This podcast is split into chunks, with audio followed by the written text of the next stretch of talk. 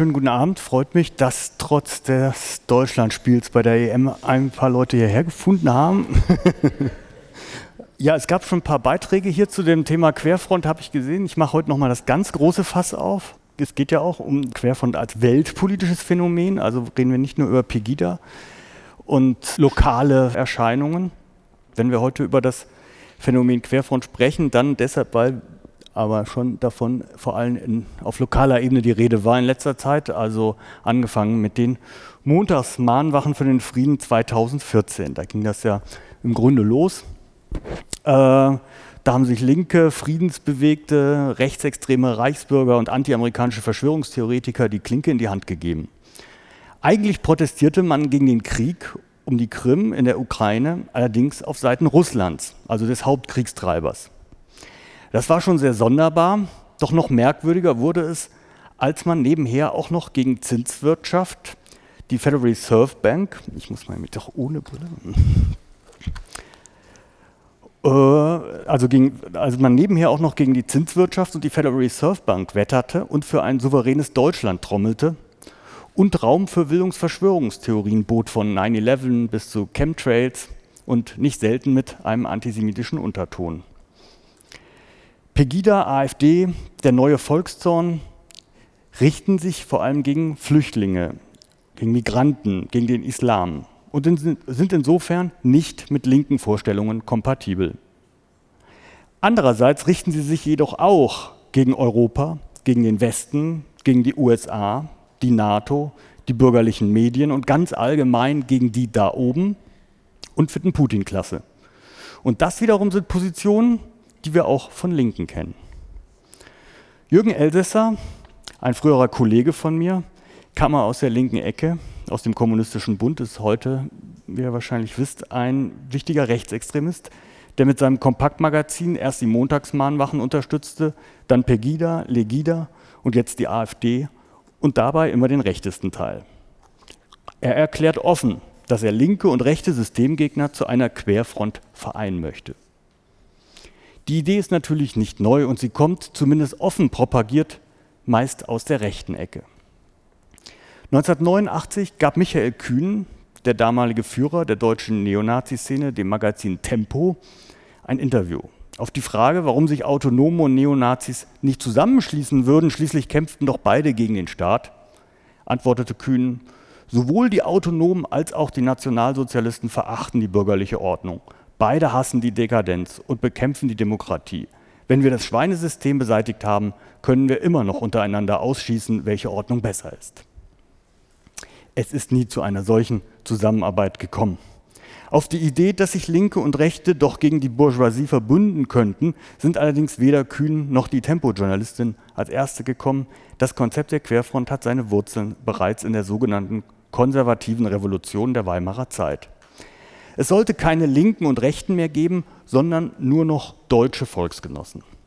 Als einer der Vordenker der Querfront gilt Arthur Möller van den Bruck, der Nationalsozialismus und Sozialismus völkisch miteinander verknüpfen wollte und 1923 forderte, Deutschland solle sich nach Osten zur Sowjetunion hin orientieren, gegen den liberalen Westen, vor allem gegen die USA. Klingt vertraut, nicht wahr? Die NSDAP bezog sich nicht nur mit ihrem Namen auf den Sozialismus, sondern hatte anfangs auch einen antikapitalistischen, sozialrevolutionären Flügel rund um die Gebrüder Otto und Gregor Strasser. Für Otto Strassers Autobiografie mit dem Titel Mein Kampf schrieb dann übrigens 1969 der inzwischen verstorbene Schriftsteller und ehemalige PDS-Abgeordnete Gerhard Zwerenz das Vorwort.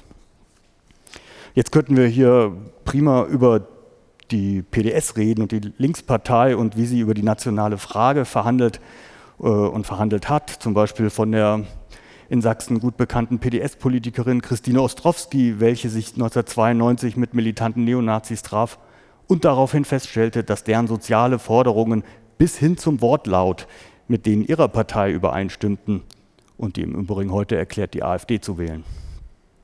Man könnte auch darüber sprechen, weshalb einer Forsa-Umfrage vom Dezember zufolge 26 Prozent der Anhänger der Partei Die Linke angaben, sie würden an Pegida-Aufmärschen teilnehmen, wenn sie in der Nähe ihres Wohnorts stattfänden.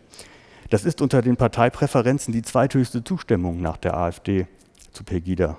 Und das, während die Linkspartei selbst gleichzeitig alle Asylrechtsverschärfungen konsequent ablehnt und sich ganz und gar antirassistisch geriert. Oder es ließe sich über die nationalen Anarchisten rund um die Zeitschrift Sleipnir sprechen und über deren Kampf gegen die Zinsknechtschaft oder über andere Zinskritiker, die das antisemitische Klischee des raffgierigen jüdischen Geldverleihers bedienen. Oder über den 1999 gegründeten Kampfbund deutscher Sozialisten, der den Nationalsozialismus verherrlichte und sich gleichzeitig positiv auf besonders autoritäre antiimperialistische Kommunisten bezog, auf Erich Mielke und die, auf Nordkorea. Oder ganz aktuell die Proteste gegen TTIP. Sowohl Linke wie auch Rechte gehen gysi das geplante Freihandelskommen auf die Straße. Bei der NPD heißt es, TTIP sei ein Anschlag auf die Souveränität der Staaten. Gregor Gysi sagt, TTIP schränkt die Souveränität unserer Bevölkerung ein. Das rechtsextreme Magazin Kompakt mobilisiert gegen TTIP, ebenso die Grünen. Es mögen jeweils unterschiedliche Motive vorliegen, aber es gibt offensichtlich auch eine Schnittmenge. Das ist der Anti-Amerikanismus. Ja, es gibt schier unendlich viele Geschichten aus Deutschland, bei denen Linke und Rechte zusammentreffen und auch bei den Grünen natürlich, wir wissen ja, dass in den ersten Jahren der Grünen Partei einige alte Nazis mitmischten, August Hausleiter, Baldur Springmann, Werner Vogel, Alfred Mechtersheimer, um nur ein paar Namen zu nennen. Aber auch viele typisch grüne Themen werden und wurden immer schon auch von Nazis bespielt. Biolandwirtschaft, Tierschutz, Volksgesundheit. Es gibt, das will ich nur sagen, in allen linken Milieus Schnittmengen mit rechts. Eine entscheidende Rolle für die Entstehung von Querfronten spielen heutzutage auch die Verschwörungstheorien.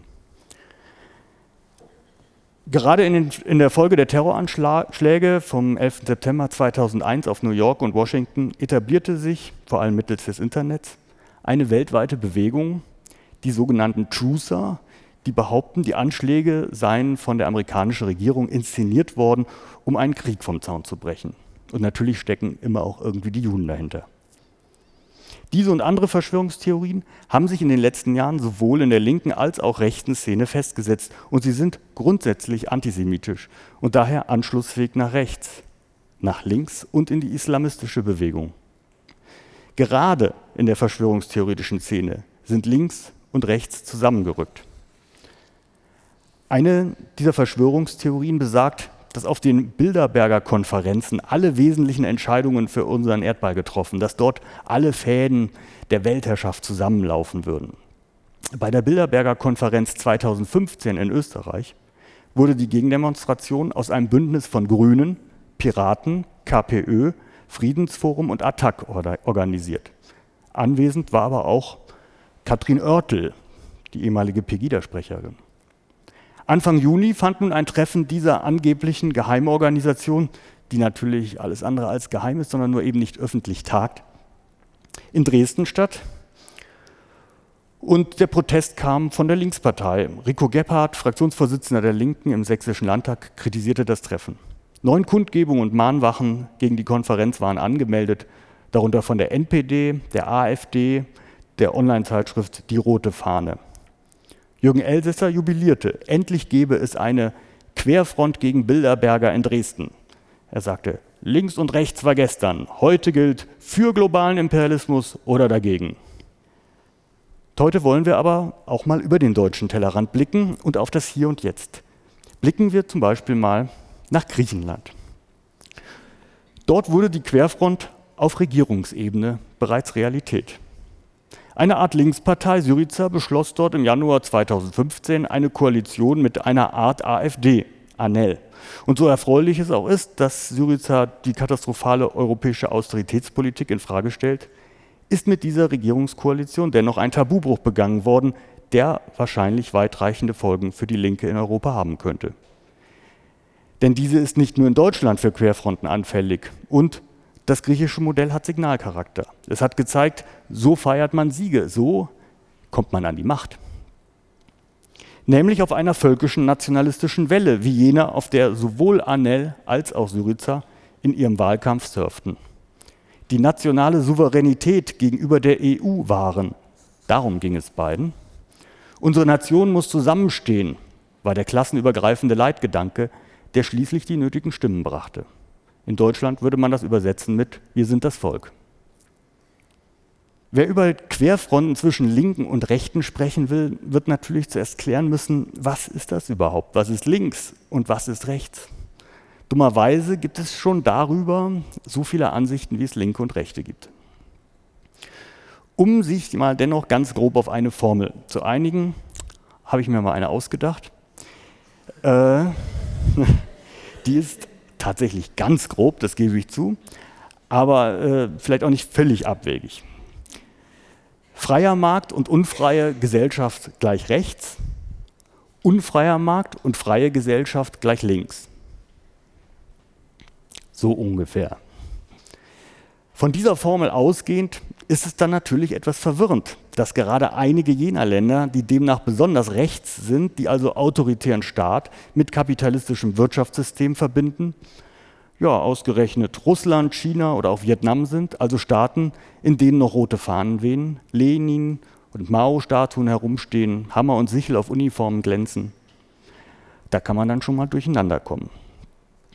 Und wenn dann noch hierzulande Nazis mit Palästinensertücher aufmarschieren, wenn linke Antisemiten und rechte Antikapitalisten das Wort ergreifen, Kommunisten und Nazis für Putin auf die Straße gehen, und auf den Montagsmahnwachen haben wir ja schon gesagt, offen dafür geworben wurde, die Unterscheidung von links und rechts endlich ad acta zu legen, zugunsten einer breiten Volksfront gegen, ja, wen auch immer, dann wird es richtig undurchschaubar. Und zu allem Überfluss gibt es ja auch noch diese anderen Linken, die mit USA- und Israel-Flaggen auf Antifa-Demos aufkreuzen und die seinerzeit einem George W. Bush mehr abgewinnen konnten als einem Che Guevara. Ist denn jetzt alles Querfront? Um heutige Querfrontphänomene als solche identifizieren zu können, ist es wichtig, sich zuerst klarzumachen, dass es nicht grundsätzlich problematisch ist, wenn Menschen unterschiedlicher Weltanschauung an bestimmten Punkten oder zu bestimmten Themen zusammenarbeiten. Das nicht zu tun, wäre Sektiererei. Auch ergibt es in der Praxis tatsächlich oft wenig Sinn, stur auf dieses Links-Rechts-Schema zu verweisen und zu versuchen, alle Menschen oder Interessen irgendwo auf dieser Skala einzuordnen. Bei einigen Themen mag das funktionieren, doch viele Fragestellungen sind nun mal komplizierter, komplexer, manche, manches ist ambivalent oder auch widersprüchlich. Es kann also bei der Bewertung einer solchen Zusammenarbeit immer nur um die konkreten Inhalte gehen. Und im Konkreten erweist sich dann, dass die meisten inhaltlichen Schnittmengen von Linken und Rechten immer anti-emanzipatorische sind. Und nicht nur bestimmte linke und rechte Bewegungen hierzulande sind in höchstem Maße äh, anti-emanzipatorisch, wie wir wissen, sondern anti-emanzipatorische sind natürlich auch rassistische, antisemitische, antifeministische, homophobe und islamistische Strömungen weltweit. Hier gibt es dann jeweils eine Schnittmenge. Zum Beispiel, wenn es um Israel geht oder um den Westen. Und deswegen muss man das alles mitbedenken, wenn man über Querfronten redet. Machen wir deswegen mal einen ganz kleinen, einen ganz großen Sprung, zeitlich, räumlich und gedanklich. Am 5. Juni 2014 begann der Islamische Staat, der sich damals noch ISIS nannte, seinen Angriff auf die zweitgrößte irakische Stadt Mosul. Die Dschihadisten schienen wie aus dem Nichts zu kommen. Nach nur wenigen Tagen hatten sie die Millionenstadt eingenommen und schon am 11. Juni auch die Stadt Tikrit. Und so ging es weiter. Bald schon kontrollierten sie große Teile des Irak und Syriens und eine erschütterte Weltöffentlichkeit stand vor der Frage, wie konnte dieser islamische Staat so schnell, so überraschend, so erfolgreich werden. Natürlich gibt es eine Vielzahl von Faktoren für die Erklärung dieses Phänomens. Nicht nur ihrer skrupel skrupellosen Brutalität, das ist sicherlich ein Faktor, verdanken die Dschihadisten ihren Erfolg sondern auch der Tatsache, dass viele Sunniten im Irak die Drangsalierung durch die schiitische Regierung leid waren und die Dschihadisten zunächst mit offenen Armen empfingen. Auch der Bürgerkrieg in Syrien, der schon so viel Leid und Tod gebracht hatte, spielt natürlich eine zentrale Rolle. Nicht wenige Menschen sehnten sich nach einer ordnenden Macht. Außerdem waren vor allem durch die Diktaturen in Saudi-Arabien und Katar verschiedene islamistische Teile der Assad-Opposition mit Waffen versorgt worden. Vor allem aber war der Coup von langer Hand geplant und konnte nur deshalb gelingen, weil ehemalige Militärs Saddam Husseins gemeinsame Sache mit den Islamisten machten.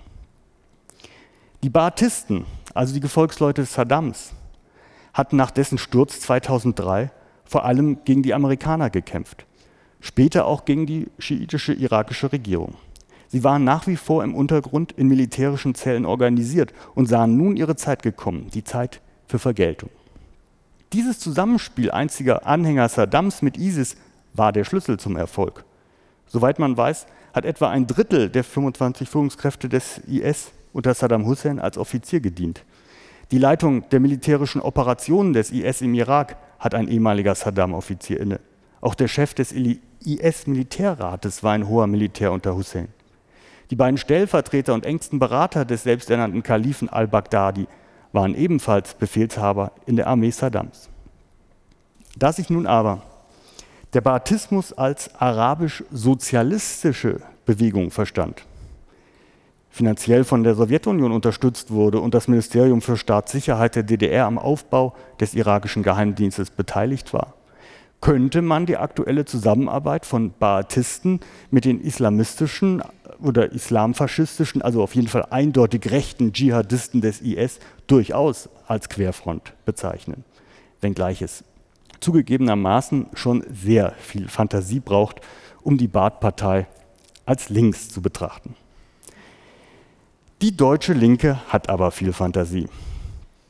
Als die USA 2003 den Irakkrieg begannen und recht schnell auch ihr Ziel erreichten, Saddam Hussein zu stürzen, kam es in der Folge täglich zu Terroranschlägen gegen US-Militärs sowie zunehmend auch gegen irakische Einrichtungen und Zivilisten. Dieser Terrorismus wurde von vielen Linken, aber auch Rechten in Deutschland prompt als Widerstand verklärt und begrüßt. Die Unterstützung ging sogar so weit, dass Teile der deutschen Friedensbewegung Geld für die Terroristen sammelten. 10 Euro für den irakischen Widerstand nannte sich die Kampagne. Und das, was da als Widerstand bezeichnet wurde, waren genau jene Gruppen, die für fast alle Toten der folgenden Jahre verantwortlich zeichneten. Denn auch wenn man den Irakkrieg der USA rückblickend als Fehler bewertet, wird man nicht umhin kommen, festzustellen, dass fast sämtliche Gewalt der Folgezeit nicht vom US-Militär ausging, sondern von jenem vermeintlichen Widerstand, der sich immer mehr konfessionalisierte und schließlich in einen sunnitisch-schiitischen Bürgerkrieg überging. Die übergroße Mehrheit der 100.000 bis 500.000, genauer weiß man es erschreckenderweise gar nicht, getöteten irakischen Zivilisten seit 2003 wurden also Opfer dieses sogenannten Widerstands. Da der islamische Staat militärisch von den Baathisten geleitet wird, ließe sich der weiterführende Schluss ziehen, dass sich die deutsche Friedensbewegung mit ihrer Spendensammlung direkt an dieser Aufrüstung des IS beteiligte. Glücklicherweise jedoch wird es wohl nur um ein paar hundert oder tausend Euro gegangen sein, äh, die dazu tatsächlich zusammengekommen sind. Das ist also für das Kriegsgeschehen wahrscheinlich völlig unerheblich, diese Summe. Und außerdem wollten die linken Antiimperialisten sicherlich nicht bewusst eine religiös fanatische Bewegung unterstützen. Ihre Solidarität galt in erster Linie den Baathisten, in die sie eine linke sozialistische Restsubstanz hineinprojizierten, so falsch das auch war. Es hätte ihnen auffallen müssen und das nicht nur, weil auch deutsche Neonazis sich positiv auf den Baathismus bezogen.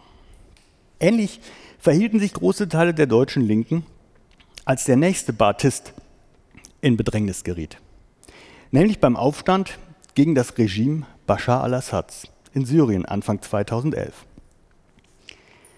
Zwar wurden hierzulande keine Waffen für Assad gesammelt, aber dessen Krieg gegen die eigene Bevölkerung wurde von der Friedensbewegung mit lautem Schweigen und gepflegter Ignoranz bedacht. Keine Soli-Flotte machte sich auf den Weg, keine Demonstrationen gegen Assad waren auf der Straße zu sehen. Im Gegenteil. Wenn sich antiimperialistische Linke äußerten, dann stellten sie sich zumeist mehr oder weniger direkt hinter Assad. Dies konnte man sehr gut im neuen Deutschland und vor allem in der jungen Welt verfolgen. Wie zuvor Saddam Hussein galt Assad als Baathist weiterhin tendenziell als Teil einer antiimperialistischen Front gegen den Westen, gegen die USA.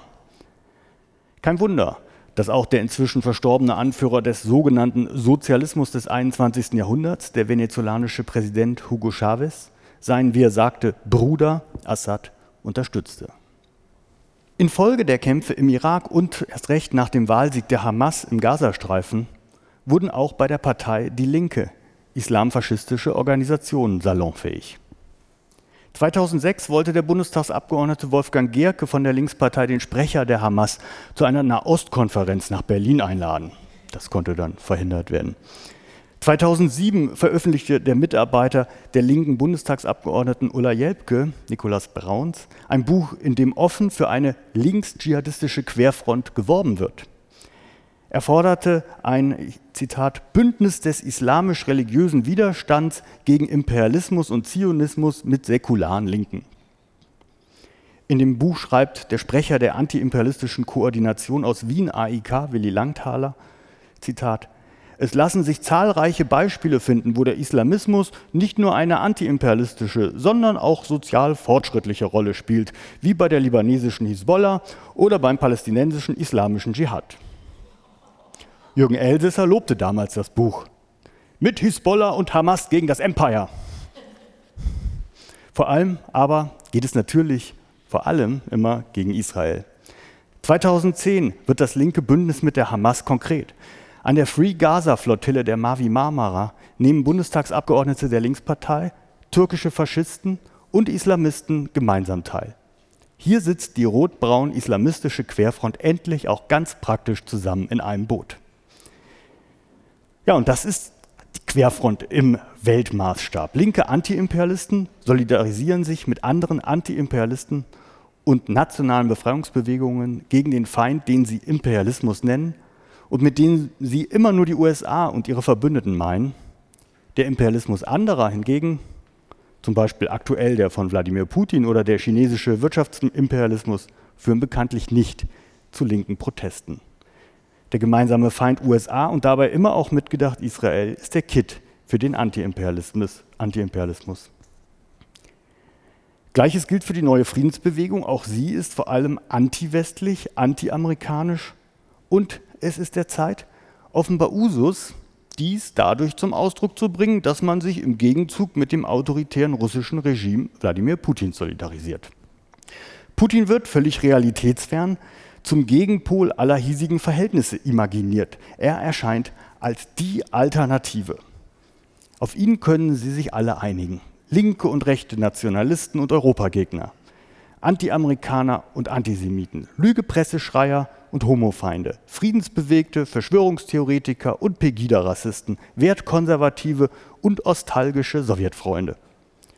Freunde Putins, die finden sich in der Linkspartei, der DKP, bei der jungen Welt und bei der Friedensbewegung ebenso wie bei der AfD, der NPD, der FPÖ, dem französischen Front National, der griechischen Goldenen Morgenröte, der ungarischen Jobbik, der italienischen Lega Nord, dem belgischen Flams Belang und weiteren rechtsextremen europäischen Gruppierungen.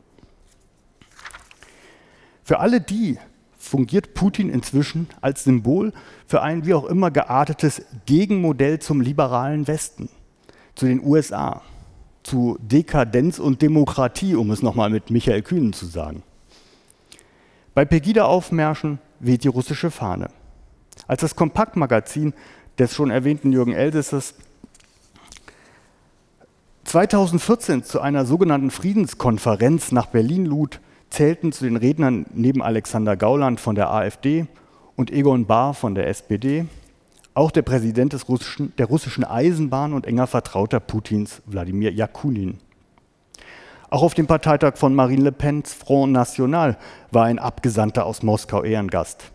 Ein Führungskader der Kreml-Partei Einiges Russland und Vizesprecher der russischen Staatsduma. Der Front National wird sogar finanziell mit vielen Millionen Euro aus Moskau gesponsert. Die Vorsitzende Marine Le Pen hat erklärt, sie sei bereit, die Rechtmäßigkeit der Wiedervereinigung der Krim mit Russland anzuerkennen, wenn sie zur Präsidentin Frankreichs gewählt würde. Matteo Salvini von der italienischen Lega Nord reist regelmäßig zu politischen Konsultationen nach Moskau und posiert gerne in T-Shirts mit dem Konterfei Putins.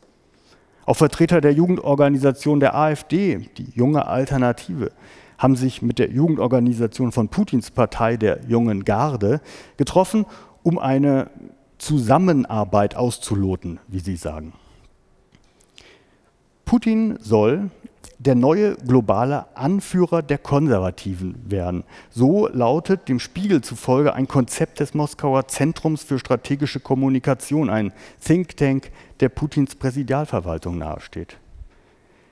Das ist natürlich umso bemerkenswerter, als dass Putin gerade auch von vielen Sowjetnostalgikern auf der linken Seite verehrt und, oder zumindest geschätzt wird. Dass es dabei um ein kalkuliertes Querfrontkonzept geht, zeigt sich vor allem an den Aktivitäten des russischen Strategen Alexander Dudin. Der Moskauer Universitätsprofessor ist Berater des russischen Parlamentspräsidenten und oft in den russischen Medien präsent.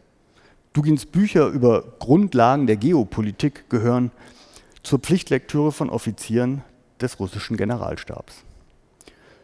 Dudin baut an einem Netzwerk, vor allem rechtsextremer Organisationen, aber auch linker. Zitat Dugin. In Griechenland sollten unsere Partner die Linkspolitiker von Syriza sein, die den Atlantizismus, den Liberalismus und die Dominanz der Globalfinanz ablehnen. Dudin traf sich also mit Vertretern der Syriza ebenso wie mit Vertretern der Nazi-Partei Goldene Morgenröte. Ebenfalls als russisches Querfrontprojekt kann der deutsche Ableger des Propagandasenders Russia Today, RT Deutsch, verstanden werden. Dort interviewt man bevorzugt Linke, wie neulich die Bundestagsabgeordneten Alexander Neu und Sefim Dagelen von der Linkspartei, alte Stasi-Männer wie den ehemaligen DDR-Spion Rainer Rupp, der regelmäßiger Autor der Jungen Welt ist, genauso Verschwörungstheoretiker wie Andreas von Bülow und Matthias Bröckers, AfD-Politiker wie Frauke Petri und Rechtspopulisten wie Jürgen Elsässer, auch wenn RT Deutsch versucht, den Eindruck zu erwecken, tendenziell eher links- oder antifaschistisch zu sein. Eine Umfrage, die RT Deutsch 2015 selbst durchgeführt hat und an der sich 2000 Personen beteiligten, ergab, dass sich die Leser und Zuschauer des Online-Portals vor allem aus drei Gruppen zusammensetzten. Nichtwähler, Anhänger der Linkspartei und Anhänger der AfD. Querfronten jenseits marginaler linker und rechter Szeneräume im globalen Rahmen und mit realer politischer Relevanz existieren jedoch nicht erst seit Putin geostrategisch in die Offensive gegangen ist.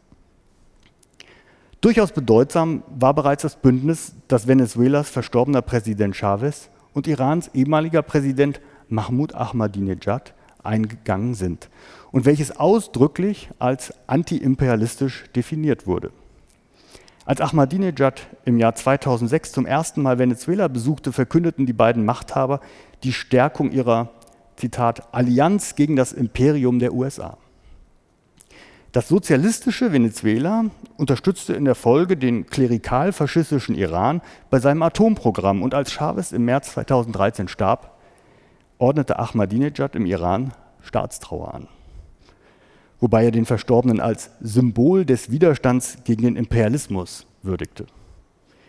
Die enge Allianz der beiden sich selbst so bezeichneten Bruderstaaten, hier ein durch und durch anti-emanzipatorisches, autoritäres, repressives, religiös, fundamentalistisches Regime und dort eine Regierung mit dem Anspruch, den Sozialismus des 21. Jahrhunderts zu verkörpern, reichten von der wirtschaftlichen bis zur militärischen Zusammenarbeit. Und sie besteht fort, dieses Bündnis.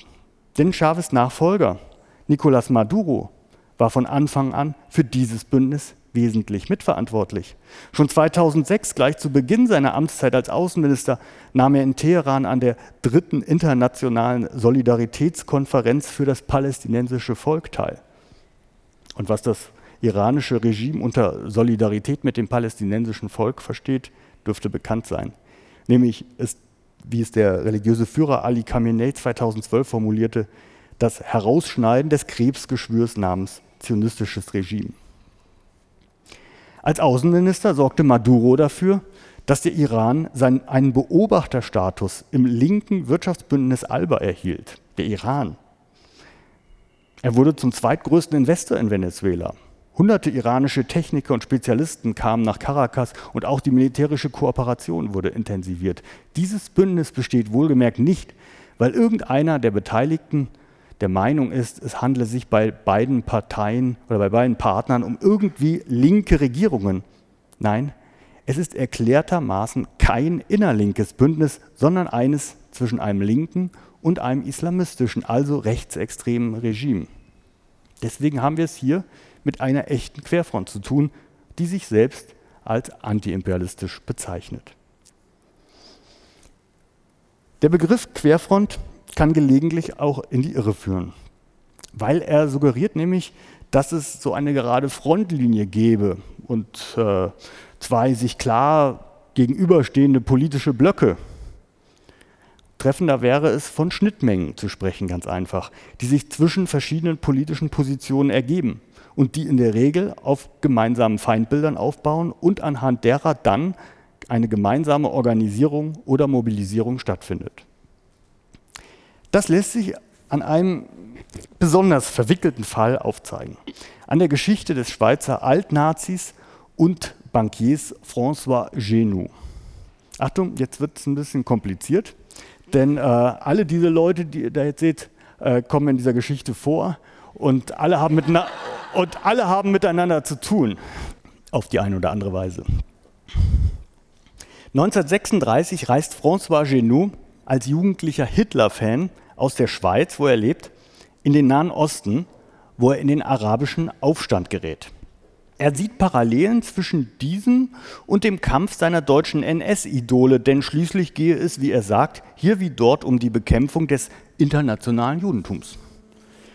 Da für Genoux der arabische Nationalismus und die antikoloniale Bewegung Teil desselben Kampfes sind, wird er zum Geschäftspartner des Muftis von Jerusalem, Mohammed Amin al-Husseini, der wiederum mit NS-Deutschland zusammenarbeitet. Als Genoux jedoch später die sozialistische algerische Befreiungsfront FLN unterstützt, er regelt die Geldgeschäfte für die FLN, trifft er dabei auch jede Menge Linke.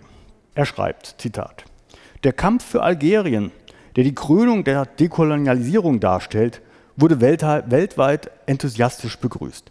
Die meisten Kämpfer kamen von weit links, wo man an die großen Prinzipien glaubt. Ich kam aus einer anderen Ecke, vom arabischen Nationalismus, von Gamal Abdel Nasser und vom Kampf für das Palästina Mohammed Amin al-Husseinis.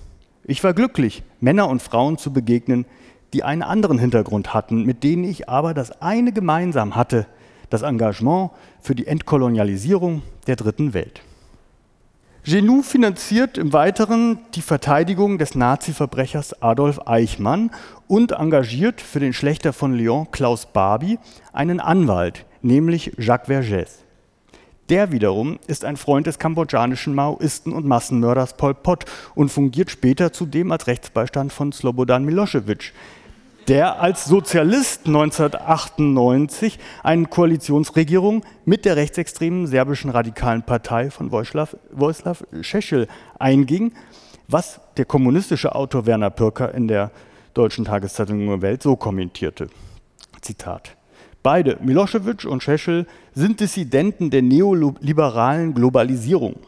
Das Problem ist nicht das angeblich rot-braune Bündnis Milosevic-Šešelj. Das Problem ist eine Linke, die ihre Vorstellungen von Aufklärung und Fortschritt in geistiger Verbundenheit mit dem herrschenden Liberalismus entwickelt und sich so in Komplizenschaft mit der neoliberalen Reaktion, dem wirklich relevanten Rechtsradikalismus unserer Zeit begibt. Šešelj paktierte nicht nur mit Milosevic und allen möglichen rechtsextremen Parteien Russlands und Europas, er würdigte auch seinen alten Freund Saddam Hussein immer wieder als Waffenbruder und als Symbol des Widerstands gegen die neofaschistische US-Barbarei. Jacques Vergès, der Anwalt, wird nun auch Anwalt, übernimmt das Mandat des Terroristen Ilich Ramirez Sanchez, genannt Carlos. Altnazi Genoux, der sein Geld mit Urheberrechten an Nachlässen alter Nazi-Größen wie Josef Goebbels verdient, freundet sich seinerseits mit Carlos an und unterstützt fortan aktiv die marxistische palästinensische Befreiungsfront PFLP, die als Teil der PLO wiederum, wie auch Carlos selbst, mit der deutschen RAF zusammenarbeitet, unter anderem bei der Flugzeugentführung 1977. Zuvor hatte die PFLP bereits die erste Generation der RAF unter der Leitung des heutigen Neonazis Horst Mahler in ihren Camps im Libanon, in Jordanien und im Irak ausgebildet. Aber auch die rechtsextreme Wehrsportgruppe Hoffmann pflegte beste Kontakte zur PFLP und trainierte tatsächlich im selben Camp im Libanon wie die frühe RAF. Es gab außerdem eine Zusammenarbeit mit der Stasi, die mindestens ein EM in der rechtsextremen Wehrsportgruppe hatte und diese dazu brachte, Waffentransporte von der DDR in den Libanon durchzuführen. An dieser Geschichte zeigt sich nicht nur, wie ein überzeugter Altnazi zum Unterstützer arabischer Terroristen und linker Bewegungen werden konnte, ohne sich dabei übermäßig zu verbiegen. Es offenbart sich darin auch die ideologische und historische Klammer, die zwischen Antikolonialismus, Antiimperialismus, Antizionismus und Antisemitismus bis heute besteht. Allerdings muss ich hinzufügen, dass es nur deshalb Sinn macht, dieses Netzwerk, das sieht ja hier schon sehr verschwörungstheoretisch aus, von Verbindungen aufzuzeigen, weil es eben diese ideologische Klammer beschreibt. Wer nun genau mit wem Kontakt hatte, spielt eigentlich überhaupt keine Rolle, hat keine Relevanz. Wenn jemand Böswilliges irgendwo im Netz nachgucken würde, würde er vielleicht auch Fotos von Elsässer und mir finden. Äh, das, äh, es, geht ein, es geht hier wirklich nicht um darum, irgendeine Weltverschwörung aufzuzeigen, sondern es geht um die ideologischen Schnittmengen. Und in Wirklichkeit ist es sowieso noch viel, viel komplizierter. Und nicht nur links und rechts sind involviert. Denn die Geschichte von François Genoux ist nicht nur die Geschichte von politischen Schnittmengen, sondern auch die Geschichte nationalsozialistischer Kontinuitäten in Nachkriegsdeutschland. Und die Darsteller in dem großen Querfrontstheater sind beileibe nicht nur linke oder rechte Aktivisten. Nur ein Beispiel. Paul Dickkopf, der SS-Untersturmführer beim Sicherheitsdienst, war ein guter Freund Genus. 1943 war er angeblich vor den Nazis in die Schweiz geflohen.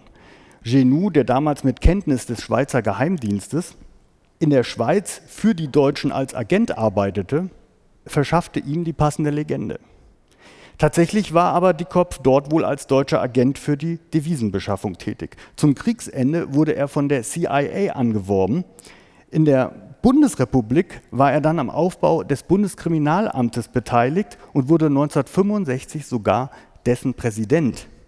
1968 wählte man Dickkopf zum Präsidenten der internationalen Polizeibehörde Interpol. Und dies verdankte er wiederum seinem alten Freund Genou, der ihm die noch fehlende letzte Wahlstimme des algerischen Polizeichefs verschaffte, den er noch aus seinem Engagement für die FLN in Algerien kannte. Ich erwähne das nur, damit niemand zu dem Schluss kommt, wenn man die linken und rechten Extreme bekämpfe, dann würde schon alles wieder gut werden. Anti-Amerikanismus und Antizionismus finden sich auch in der Mitte der Gesellschaft. Und darüber hinaus gibt es eben auch immer wirtschaftliche und politische Interessen, die zu einer Zusammenarbeit über ideologische Grenzen hinwegführen. Wenn ich vorhin erwähnte, dass Saddam Hussein von der DDR und der Sowjetunion aufgepäppelt worden sei, dann muss ich auch hinzufügen, dass Frankreich, die Bundesrepublik Deutschland und andere europäische Staaten früher auch massenweise Rüstungsgüter an das Regime in Bagdad lieferten und im ersten Golfkrieg auch die USA den Irak unterstützten. Und das ist nur ein ganz beliebiges Beispiel für eine politische Zusammenarbeit aufgrund von bestimmten Schnittpunktinteressen. Es gäbe auch unzählige aktuelle heute, Deutschland, Iran, USA, Saudi-Arabien und so weiter und so fort. Und auch zur Aufzählung der Putin-Freunde gehören nicht nur Linke und Rechte, wie ich vorhin erwähnte, sondern auch Namen wie Gerhard Schröder, Horst Seehofer, Clemens Tönnies, Gabriele Krohn-Schmalz, Silvio Berlusconi, Gérard Depardieu und so weiter und so fort. Die anfangs kurz skizzierten historischen deutschen Querfrontbemühungen waren vor allem national und völkisch motiviert. Der völkische Gedanke trägt den Antisemitismus schon in sich. Und jener wiederum die Ablehnung der USA und des Westens insgesamt. Und hier trifft er dann auf den Antiimperialismus. Von Arthur Möller-Vandenbruck ist es daher nur ein ganz kurzer Weg bis zu Putin und von Strasser nur ein Katzensprung zum islamischen Staat. Die Querfront ist keine Fiktion, sie existiert, sie ist Alltag. Und sie hat es auch deshalb leicht, weil sie im Moment mit einem globalen Trend zum Autoritarismus einhergeht. Ob Ungarn, China, Russland oder Türkei, Ob Donald Trump oder Rodrigo Duterte, ob islamischer Staat oder rassistischer Mob. Autoritäre, nationalistische, erzkonservative Lösungen bieten sich an, den sich in der Globalisierung verloren fühlenden Menschen Halt zu geben. Hier können sich Linke wie rechte Hau draufs profilieren. In der Ablehnung der etablierten Politik, der etablierten Medien, ja der etablierten Wahrheit gedeihen antisemitische und amerikanische Verschwörungstheorien bestens. Hier finden Rechte und Linke in ihrer Ablehnung des Bestehenden zusammen, ohne überhaupt ideologisch geprägt zu sein. Es gibt also auch eine Gefühlsquerfront, eine Bauchquerfront, die sich vermeintlich gegen die da oben richtet, in Wirklichkeit aber gerade besonders autoritäre Herrscher da oben hervorbringt. Ja, was können wir da als, als Linke, als solcher würde ich mich sehen, nun für einen Schluss rausziehen? Wie können wir uns dagegen abgrenzen? Jedenfalls nicht, indem wir einfach nur versuchen, diesen Wohlfühlraum, den der Begriff links öffnet, schön sauber zu halten. Sondern wir müssen immer konkret fragen, was verstehe ich unter links? Was sind mir die wichtigen Inhalte? Inwiefern sind sie emanzipatorisch? Inwiefern sind sie im Sinne von Gleichheit und Freiheit aller? Inwiefern stehen sie autoritären, nationalistischen, sexistischen, rassistischen, menschenfeindlichen Auffassungen gegenüber. Es ergibt keinen Sinn, den rechten Linken abzusprechen, links zu sein. Wir können nur versuchen, ein anderes, ein besseres Links zu definieren und dafür zu streiten. Das war jetzt der positive Ausblick zum Schluss. Ich danke für die Aufmerksamkeit.